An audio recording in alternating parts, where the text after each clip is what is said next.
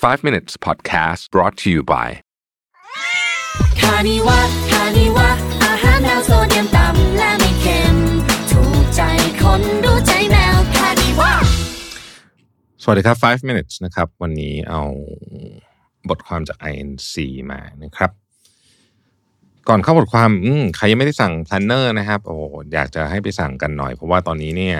ใกล้หมดช่วง pre sale แล้วนะครับ เดี๋ยวราคาจะขึ้นนะฮะแล้วก็หลายสีเริ่มหมดแล้วด้วยนะฮะขออภัยที่ช่วงนี้ไทยอินเยอะนิดนึงครับ ตื่นเต้นกับ planner มากเพราะว่าได้จับของจริงแล้วรู้สึกว่าแบบมันเจ๋งมากเลยนะฮะโอเค เข้าเรื่องของเราในวันนี้ดีกว่านะครับ วันนี้บทความมาจาก INC นะครับจริงๆ INC เนี่ยเป็นเว็บไซต์ที่ผมไม่ค่อยได้พูดถึงนะหมายถึงว่าเขาเป็นเว็บที่ดีนะผมชอบนะฮะคือของที่เขาเอามาเล่าเนี่ยมันจะอ่านสั้นๆ ง่าย ๆนะครับ แล้วก็เขียนด้วยภาษาแบบง่ายมากๆนะฮะ เเป็นอีกเว็บหนึ่งนะที่ผมคิดว่าน่าติดตามนะครับโอเค วันนี้ก็พูดถึงว่า นักปรัชญาเนี่ยนะถ้าให้ลิสต์ว่าอะไรทำให้คนทุกข์นะครับ มันมีหัวข้ออะไรบ้างที่ในในมุมมองของนักปรัชญานะคิดว่าทำให้คนทุกข์นะฮะเขาบอกว่ามีอยู่ 8 เรื่องด้วยกันนะครับแปดนิสัยที่ทำให้เราเนี่ย เป็นคนที่มีความทุกข์นะฮะซึ่งจริง ๆแล้วเนี่ยนะครับ นั่นไอหลักการเนี่ยเขาเอามาจากเบอร์ทรันด์รัสเซลนะฮะเป็นเป็นนักปรัชญา นักปราชญ์ที่ได้รางวัลโนเบลด้วยนะฮะเขาพูดถึงในหนังสือเขาอะเขาสรุปย่อยมานะครับมันมี 8 อัน อันที่หนึ่งเนี่ยเขาเรียกว่า fashionable pessimism นะฮะฟังดูแล้วก็อาจจะงงๆแต่แรกผมก็แบบแปลว่าอะไร อ๋อ มันแปลว่าอย่างนี้ครับคือคนบางคนเนี่ยเข้าใจเอาว่าการที่ตัวเองดูขรึมขรึมๆดูแบบวางมาดเยอะๆ ดูแบบ มองโลกในแง่ร้ายวิพากษ์วิจารณ์ทุกอย่างเป็นในทางลบหมดอะไรแบบเนี้ยดูเป็นคนแบบเท่ดูมีภูมิว่างั้นเถอะนะครับเขาบอกว่าการที่เราเนี่ยพยายามทำตัวแบบเคร่งขรึมมองโลกในแง่ร้ายวิพากษ์วิจารณ์เจาะลึกไปที่ความผิดของคนอื่น ได้อย่างนอนตลอดเวลาเนี่ย แล้วเรารู้สึกว่าเฮ้ยมันเท่ดีเนี่ยนะฮะไอเนี่ย ความรู้สึกอันเนี้ยในที่สุดแล้วมันจะทำให้เราทุกข์นะครับ ซึ่งมาคิดคิดดูเออมันก็มี feel แบบนั้นได้เหมือนกันจริงๆบางทีนะที่เรารู้สึกว่า เออฉันเนี่ยสามารถหาแบบจุดอ่อนของทุกคนได้สมมตินะฮะ feel ประมาณนี้นะเรารู้สึกว่าเออเท่ว่ะเราหาจุดอ่อนทุกคนได้ อันเนี้ยก็ไม่ดีนะฮะทำให้เราทุกข์อันที่สองครับ social comparison การเปรียบเทียบ ซึ่งผมบอกเลยนะว่า ไม่ว่าคุณจะอยู่ที่ไหนก็ตามเนี่ยครับหมายถึงว่าอยู่ตรงไหนก็ตามวัยไหนก็ตาม อายุเท่าไหร่ก็ตามนะครับ ทันทีที่เราเงยหน้าขึ้นมาแล้วมองไปที่ที่จอคอมก็ได้หรือที่มือถือเนี่ย คุณก็จะพบกับการเปรียบเทียบทันที ผมขอยกตัวอย่างแบบ case extreme เลยนะฮะ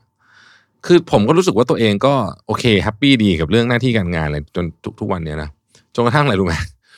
อ่อคือก็ยังแฮปปี้อยู่นะไม่ได้ไม่ได้อะไรนะครับ จริง ๆ ดีใจด้วยก็คือว่า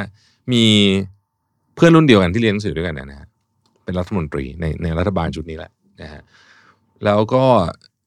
เวลาเห็นเราก็คือเราก็ดีใจกับกับกับอ่อแบบ คือคือเป็นเพื่อนตอนเด็กๆนะครับแต่คือก็ไม่ได้จริง ๆ ไม่ได้ไม่ได้เจอกันแบบ ไม่ได้เป็นเพื่อนกันแบบโหเจอกันทุกเดือนไม่ใช่อย่างนั้นแต่ว่าเรียนรุ่นเดียวกันเนอะเออเราก็ดีใจกับเขาด้วยแต่ว่าลึกๆ เราก็รู้สึกว่าแบบ เฮ้ย เอ๊ะ เราเราทำอะไรอยู่ มันมีมุมคิดแบบนี้ได้เหมือนกันนะ ซึ่งนะครับ อย่าไปคิดเลยเพราะมัน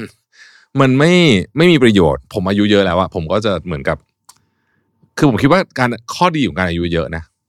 ท่ามกลางข้อเสียมากมายเนี่ยคือเราจะเหมือนกับรู้ตัวเร็วอะว่าเอ้ยเรากำลังเปรียบเทียบหรือกับอะไรกับคนอื่นอยู่ ซึ่งซึ่งมันมันเป็นเรื่องที่ไม่มีสาระอะไรมาก จริง ๆ แต่ว่าถ้าเป็นตอนเด็กกว่านี้นะฮะผมว่ามันก็มีโอกาสที่จะ ที่จะทำให้เราทุกข์ได้เหมือนกันนะเวลาเราไปเปรียบเทียบกับคนอื่น ซึ่งก็เลยมองไปถึงน้องๆ สมัยนี้แม้แต่กระทั่งคิดถึงลูกตัวเองด้วยซ้ำว่าเฮ้ยเขาเห็นเพื่อนเขานู่นนี่ตลอด 24 ชั่วโมง คือคุณต้องนึกว่ายุคผมตอนสมัยผมเป็นวัยรุ่นเนี่ยนะฮะ รือตอนที่โตขึ้นมาอายุ20กว่าเนี่ย การจะรู้ข่าวเกี่ยวกับเพื่อนคนอื่นที่ไม่ได้เป็นเพื่อนใกล้บนในวงเดียวกันเนี่ย มันมันรู้น้อยมากครับ คือเราจะรู้แต่เฉพาะคนที่เราเจอ คนที่ไม่เจอเราก็ไม่รู้หรอกว่าเขาทำอะไรชีวิตเขาเป็นยังไงบ้าง ตอนเจออีกทีก็เลี้ยงรุ่น แต่ตอนนี้มันไม่ใช่ตอนนี้มันรู้24ชั่วโมงเลยเปิดมาเมื่อไหร่ก็รู้ใช่ไหมเออมันก็มีโอกาสแหละที่เราจะเปรียบเทียบกับเพื่อนก็ได้กับคนอื่นก็ได้ที่แบบ มันก็มีแบบมุมมองได้ว่าแบบ ทำไมคนอื่นเขาอายุเท่านี้เขาถึงทำแบบนี้เป็นแบบนี้ได้ทำไมฉันถึงไม่ได้อะไรเงี้ยนะครับ ซึ่งก็เป็นที่มาของที่สามก็คือความอิจฉานั่นเองซึ่งความอิจฉาเนี่ยทำให้เราทุกข์มากเพราะฉะนั้นเนี่ยทันทีที่เรารู้สึกอิจฉาใครก็ตามโดยเฉพาะคนใกล้ๆตัวนะ ต้องคิดอย่างนี้ฮะอิจฉาไปก็ไม่มีประโยชน์เพราะฉะนั้นวิธีการที่ดีกว่าก็คือยินดีกับเขาเถอะนะครับ ยินดีกับเขามีประโยชน์ยังไง มีประโยชน์ เพราะว่าการเวลาเรายินดีกับเขาเนี่ย มันจะทำให้เราอะเริ่มมองเห็นว่า เอ้ยทำไมคนเนี้ยเขาถึงประสบความสำเร็จหรือทำเรื่องนี้ขึ้นมาได้ ถ้าเราอิจฉาเราจะตาบอดเลยกับว่าทำไมคนนี้เขาถึงขึ้นมา เราแค่อิจฉาเขาเฉยๆแต่ถ้าเกิดว่าเรายินดีกับเขาเนี่ยนะฮะเราจะเริ่มมองเห็นอ๋อเพราะว่าเขาทำหนึ่งสองสามสี่ไงถ้าเกิดว่าเราอยากเป็นแบบนี้ เราก็ทำแบบเขาบ้าง ก็อาจจะได้บ้างไม่ได้บ้างแต่ก็คืออย่างน้อยมันก็จะเห็นทางเห็น คือใช้ผมใช้คำว่า มันจะมีปัญญาขึ้นมานิดหนึ่งนะฮะข้อที่สี่ครับ คนเราทุกสมัยนี้เนี่ย ก็เพราะว่าเราอยู่ความเบื่อไม่ได้ ซึ่งอันนี้ผมว่าจริงสุดๆ ทันทีที่เราเบื่อปุ๊บนะฮะเราก็จะหยิบมือถือขึ้นมาไถอะไรแบบเนี้ยนะเราไม่สามารถอยู่ความเบื่อได้ ซึ่งไออาการเนี้ยมันทำให้สมองเราถูกกระตุ้นตลอดเวลาพอเราเจอความสุขที่มันควรจะเป็นความสุข จริง ๆ โดพามีนควรจะต้องหลั่งในเวลานี้เนี่ยมันถูกกระตุ้นทั้งวันแล้วจะมันเหนื่อยหมดแล้วนะครับ ซึ่งเดี๋ยวพูดถึงโดพามีนนี่เดี๋ยวจะเอาหนังสือเล่มนี้นะครับ ซึ่งผมอ่านไม่จบทีนะ เออเดี๋ยวจะมาสรุปให้ฟัง domination นะพูดเรื่องนี้เลยนะฮะไอ้เรื่องไอ้เรื่อง evading boredom อะคือความเบื่อยุคนี้มันกลายเป็นแบบสิ่งที่คนรังเกียจมากๆทั้งๆที่จริงๆแล้วมันไม่ขนาดนั้นนะครับ ข้อที่ห้าครับก็คือว่ากลัวความกลัว ไม่อยากจัดการกับความกลัว ก็เลยหนีความกลัวนะครับ มนุษย์เราอะบางอย่างเนี่ยสิ่งที่เรากลัวเนี่ย ถ้าเราไม่จัดการกับมันตรงๆนะฮะแล้วเราหนีมันอะมันจะกลายเป็นปมนะอืมเช่น สมมติว่าเราอันหนึ่งที่หนึ่งในสิ่งที่คนกลัวมากที่สุดอะผมผมผมคิดว่ามันเคยมีรายงานอยู่ด้วยเนี่ยนะครับ ก็คือการพูดกับคนเยอะๆซึ่งเราจะหนีไปตลอดชีวิตก็ได้แหละ ถ้าเราจะหนีนะเพียงแต่ว่ามันก็อาจจะทำให้เราลำบากนิดนึงนะฮะแต่จริงๆแล้วมันไม่ได้น่ากลัวขนาดนั้น เพียงแค่เราซ้อม แล้วเรารู้วิธีการจัดการนะครับ แล้วผมจะบอกให้ฟังว่าจริง ๆ แล้วอะมนุษย์เราอะที่พูด ส่วนใหญ่ทั้งนั้นอะที่ที่ที่คุณเห็นพูดเก่งๆอะมีความตื่นกลัวเรื่องนี้นะลองไปถามนักพูดดูได้ ประมาณไม่ทุกคนนะฮะแต่ที่ผมคุยมาประมาณเจ็ดแปดสิบเปอร์เซ็นของคนที่คุณคิดว่าเขาพูดเป็นอาชีพเลยเนี่ยนะฮะเขาก็ยังมีความกลัวเวทีหรือเรียกว่า stage fright อยู่นะ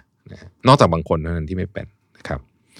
ข้อที่ 6 คือ senseless guilt นะครับคือคุณรู้สึกผิดกับเรื่องที่คุณทำไม่ดีอดีแล้วนะครับ แต่ว่า คุณไม่ต้องรู้สึกผิดกับทุกเรื่องของทุกคนบนโลกใบนี้นะครับบางคนเป็นอย่างนั้นจริงๆว่าแบบไอ้นู่นก็รู้สึกผิดไปหมดไอ้นู่นเกิดขึ้นกับคนนี้ก็รู้สึกเป็นความผิดฉันทั้งจริงๆไม่เกี่ยวเลยนะครับมันเป็นความผิดคนใครก็ไม่รู้แต่ไม่ใช่คุณนะนะฮะข้อที่ 7 คือทำตัวเป็นเหยื่อตลอดเวลา ในที่นี้ก็คือว่าคนเราเนี่ยนะครับ ถ้าทำตัวเป็นเหยื่อก็คือเล่นบทเหยื่อตลอดเวลารู้สึกว่าแบบฉันถูกกระทำเป็นผู้ถูกกระทำอะ เฮ้ยจริงๆบางทีเราต้องลุกขึ้นมาเป็นเป็นฝ่ายควบคุมชีวิตตัวเองบ้างนะครับและสุดท้ายคือ fear of public opinion กลัวความคิดเห็นของสาธารณะ ในที่นี้กลัวในที่นี้หมายถึงว่า กังวลไปหมดว่าแบบเฮ้ยคนอื่นจะแบบนู่นนี่อะไรไหมคนอื่นจะคิดนู่นคิดนี่กับฉันไหมนะครับจริงๆอะเรื่องจริงของชีวิตก็คือไม่ค่อยมีใครสนใจคุณหรอกพูดจริงนะฮะเขาก็ทุกคนมีชีวิตตัวเองที่วุ่นวายแล้วก็มีเรื่องมากพออยู่แล้วที่จะต้องสนใจนะครับ เรามักจะคิดว่าเรามีสปอตไลท์ส่องอยู่ทั้งทั้งๆที่จริงๆแล้วอะมันไม่มี นะครับมันไม่มีหรอกสปอตไลท์ที่ส่องที่คุณนะนะฮะคนอื่นเขาก็มีชีวิตที่วุ่นวายยุ่งเหยิงเขาก็ต้องไปคิดเรื่องของเขาอะไม่มีใครมามีเวลามายุ่งเรื่องของคนอื่นเยอะแยะมากมายหรอกนะครับเพราะฉะนั้น public opinion ไม่ต้องห่วง อีกอันหนึ่งที่เป็นเรื่อง public opinion ก็คือว่าความคิดถ้าเกิดว่าคุณจะไปซ้ายแต่คุณเขาบอกว่าต้องไปขวาเนี่ยบางบางทีเราอาจจะไปซ้ายก็ได้นะเพราะว่าไม่ไม่จำเป็นที่เราจะต้องทำเหมือนกับทุกคนนะครับ ประมาณนี้ ขอบคุณที่ติดตาม 5 minutes นะครับ สวัสดีครับ 5 minutes podcast presented by านิวะคานิวะอาหารแนวโซียมต่ำและไม่เค็ม ถูกใจคน